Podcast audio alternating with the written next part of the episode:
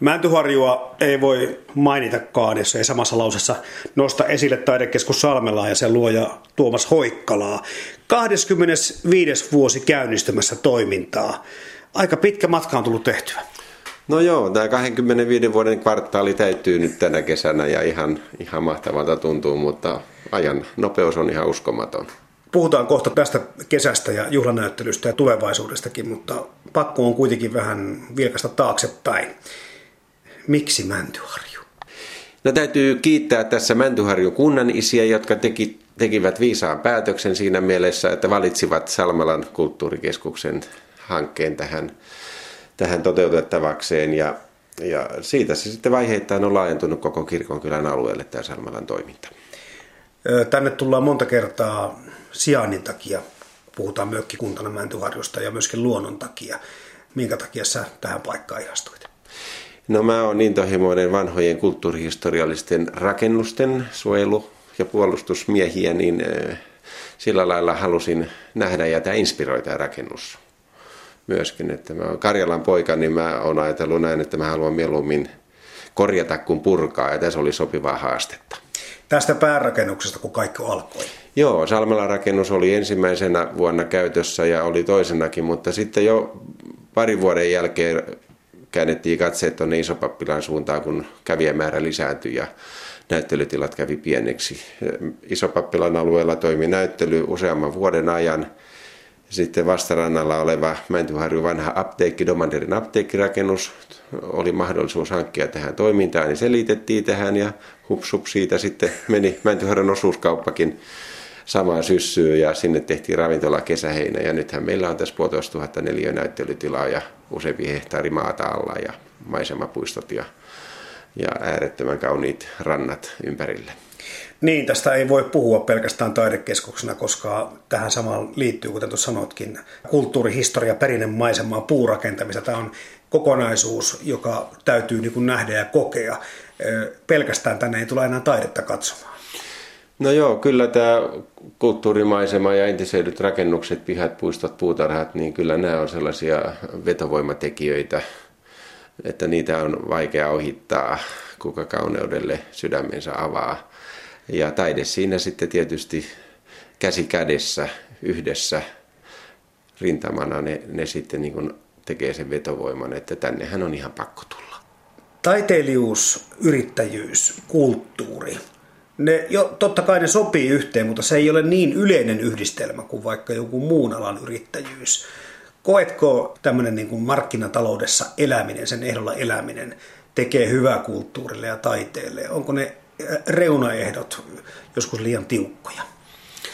Tai sanotaan nyt näin, että usein tällainen taiteellisuus ja taloudellisuus ei satu samaan persoonaan. Taiteilijat ei saa nyt loukkaantua tästä, mutta taiteilijat tehköön taidetta ja, ja, ja sitten organisaattorit järjestäköön näyttelyitä. Mutta henkilökohtaisesti tässä nyt kun vastaan kokonaisuudesta, niin eh, tuntuu siltä, että molemmat on yhtä tärkeitä osatekijöitä. Eh, minusta valtiovallan rahojen yhä vähentyessä, niin jotta taidetta saadaan esiteltyä, jotta sen kulutus saadaan niin kuin ihmisten tavoitettaviin, niin tällaisia yksityisiä laitoksia tarvitaan ehdottomasti. Ihmiset jotenkin vierastaa hiukan vielä museoita ja tällaiseen kesäiseen taidenäyttelyyn on helpompi tulla se johdattaa ihmisiä sit myös sinne museoihin ja laajemmaltikin taiteen katsomiseen. Mutta näillä on niin kuin oma merkittävä tehtävänsä juuri siinä niin kuin kesäkulttuurimatkailusaralla, joka antaa opastusta, ohjausta ja tämä on sellaista niin kuin viitoittavaa tietä syvempään ja, ja laajempaakin kulttuurin käyttöön. Kyllä pikkupaikkakunnalta löytyy tämmöisiä pieniä pajoja paikallisten taiteilijoiden ylläpitämiä, mutta ihan tämmöistä taidekeskus Salmelan tapaista kokonaisuutta Suomessa vähän vähemmän löytyy. Mikä lopultakin Tuomas Hoikkala on sut ajanut toteuttamaan tällaisen suurhankkeen? No kyllä mulla on ollut sellainen niin kuin korostanut tätä karjalaispojan luovuutta ja siihen liittyvä toteuttamisen halu ja nähdä uudelmat niin kuin totena että sitä kautta se niin kuin innostus on kasvanut tässä ja se verkosto ja yhteistyökuviot, ystävät, kaikki mitkä tähän on tullut mukaan, niin eh, sillä on ollut myös hyvin suuri merkitys. Taloudellisia tavoitteitahan tällä kulttuuritapahtumalla ei voi olla eikä saa olla, mutta toimintaedellytykset pitää olla sellaiset, että pysyy pystyssä. Ja tämä vaatii liiketaloudellista suunnittelua, ja jos se ei ole kunnossa, niin homma ei varmasti toimi. Sitten tämä liiketaloudellisen ja taiteellisen kokonaisuuden yhteensovittaminen on ammattitaito, jossa koen olevani hyvä siinä mielessä, että laitos on edelleen pystyssä. ja suosio kasvaa. Suosio toivottavasti kasvaa. Niin, sä mainitsit tuossa äsken verkostot. Ja, ja tänä päivänä tuntuu, että, että jos meinaa niin kuin millään tavalla seurata aikaansa ja panostaa tulevaisuuteen, verkostot muuttuvat vaan entistä tärkeämmäksi. Kun katsoo sun yhteistyökumppaneita ja, ja ketä ihmisiä täällä vierailee, kenen töitä sinä kuraattorin omaisesti laitat näytteelle ja teet mitä vaan, sulla on kohtuullisen hyvät verkostot. No joo, mä oon toiminut paljon tuolla Viipurin suunnalla ja ehkä sieltäkin saanut oppia. Siellähän suhdetoiminta on ensiarvoisen tärkeää. Mutta ehkä tällainen niin kuin sosiaalinen puoli tässä on myös nostettava esiin, että tässä on niin itse lähestyttävä yhteistyökumppaneita, tahoja ja taiteilijoita ja vakuutettava sillä tekemisellään ja työllään ja näytöillään. Sieltä se niin kuin tavallaan sitten laajenee ne verkostot, kun hyvän puhujia tulee lisää, niin silloinhan mahdollisuudet laajenee. Se on ihan välttämätön elinehto tälle, että hyvä, hyvä suhdeverkosto taiteilijoihin totta kai ja miksei mesenaatteihin, mutta, mutta miten näiden paikallisten muiden yrittäjien kanssa? Teettekö yhteistyötä? No kyllä, meillä on ihan, ihan tällaista yhteistyötä monenkin yrityksen kanssa. Mäntylaisia yhteistyökumppaneita on Salmalla historiassa ollut, ollut mukana. Salmalaista kun tuli valtakunnallinen kohde jo sitten hyvin äkkiä, ehkä neljäntenä, viidentenä toimintavuotena, niin tietysti nämä niin kuin pääyhteistyökumppanit ja tahot on sitten niin kuin valtakunnan johtavia isompia yritystahoja. No miten kunnan puolelta ollaan näihin hankkeisiin suhtauduttu? Sulla on nyt kuitenkin aika monta vuotta ja kesää takana tätä yrittämistä Mäntyharjulla. No mä sanoisin ihan, että Mäntyharjussa on ollut hyvä toimia. Se oli onni, että on löytynyt tällainen paikka kuin Mäntyharju ja tottahan toki tällainen uusi hanke alussa eh, sillä lailla niin kuin aiheutti hyvinkin paljon keskustelua ja, ja jopa epäilyksiä. Ja eihän ne ehkä kaikki nyt ihan koskaan poistu, kun kulttuurialalla ollaan, mutta kyllä mun täytyy sanoa, että mä annan ihan, ihan täyden, täyden niin kuin kiitoksen Mäntyharjokunnan luottamushenkilöille ja virkamiehille, että mä oon omasta mielestäni saanut kyllä erinomaista tukea kaikkiin toimiin ja ideoihinkin. Ja eihän kaikki ole toteutunut, mutta eihän kaiken tarvikkaa toteutua että se missä nyt ollaan, niin kyllä siinä on hyvin paljon niin kuin kunnan, kunnan isien ansiota myös. Tutkitteko miten tarkkaan asiakkaat, että mistä päin ihmiset tänne tulevat? No meillä on tähän ihan oma konsti. Me kerätään jokaiselta kävijältä nimi ja sähköpostiosoite jo puhtaasti niin kuin markkinoinnin takia. Ja me saadaan se äh, sillä lailla myös mielipiteiden äh, kautta, että yleisö kertoo meille, ketä he haluaa nähdä täällä, ketä kenestä, kuka oli kesän suosikki. Ja kävijämäärä tietysti näkee kassakoneesta ja sitten postinumeroista me nähdään, miltä alueelta meidän vieraat käy. Ja tämä on hyvin pääkaupunkiseutupainotteinen tämä meidän kävijäkunta. Mutta se johtuu myös siitä, että Mäntyharjun alueella on Suomen eniten kesämökkiä ja siellä käy sitten helsinkiläisten naapureita ja kavereita, jotka tänne myös kulkeutuu. Tässä on hieno win-win tilanne, koska kesäasukkaat ketä olen jututtanut, kyllä mainitsevat, että kyllä tulee Saamalassa joka kesä käytyä. Ja yhä enemmän myöskin nämä kesäasunnot ovat muuttumassa ympärivuotisiksi. No näin on, näin on käynyt, että sanotaan näin, että ensimmäisenä kesänä niin ei ollut ilmastointilaitteita autossa ja kun tuli kuuma päivä, niin talo oli hiljainen. Ja nyt ihmiset asuu viilennetyissä kesämökeissä, jos on liian kuumaa ja, ja ympäri vuoden. Tämä kakkosasuinpaikka on, on tavallaan niin kuin tehnyt niitä mökkejä ja huviloita niin kuin tekniseltä tasoltaan siihen suuntaan, että siellä ollaan entistä enemmän ja sehän tietysti vilkastuttaa sitten Mäntyharjun elämää myös. 25. vuosi, juhlavuosi menossa. Näyttely avautuu kesäkuun alussa. Mitäs on luvassa tänä vuonna? No meillä on tämä uusi puistonäyttämö, jossa on niin uudenlainen ohjelmisto tänä kesänä ensimmäistä kertaa. Eli, eli meillähän on konsertit ollut perinteisesti Mäntyharjun kirkossa, joka on upea konserttipaikka ja sielläkään, sielläkin konsertti edelleen jatkuu. Meillä on siellä puolustusvoimien soittokunta avajaisissa ja on sitten juhlakonserttia kirkossa, jossa on Matti Salminen ja Saruttunen, Marjukka Tepponen, T. Hoikkala ja Kalvi Kviinimi ja niin edelleen.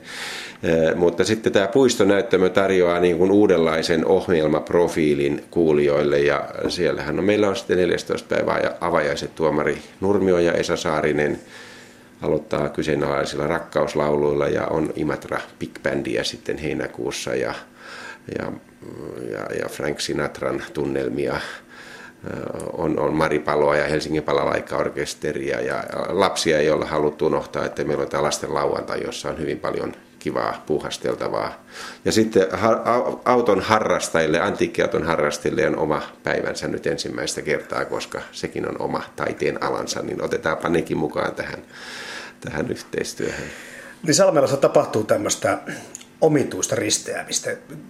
Kun ajatellaan kuvataidetta ja klassista musiikkia, miten ne nyt oikein lopultakin kohtaa? No sanotaan, että ne aistit tuolla meidän aivoissa hyvin lähellä toisiaan. Että joka rakastaa musiikkia, niin kyllä sillä on hyvin suuri vaara joutua niin kuin kuvataiteen piiriin myös. Ja sitähän me käytetään häikäilemättömästi hyväksi. Eli konserttiin saapuu tuhat ihmistä ja kaikki käy näyttelyssä ja siitä se kasvaa sitten kuvataiteen kiinnostus ja harrastus. Tuossa muuten sanoit Tuomas Hoikkala, että kun keräätte yhteystietoja asiakkailta, niin he saavat toivoa. Onko ihmisten toiveet siitä, mitä he haluavat kokea, muuttuneet paljon 25 vuodessa?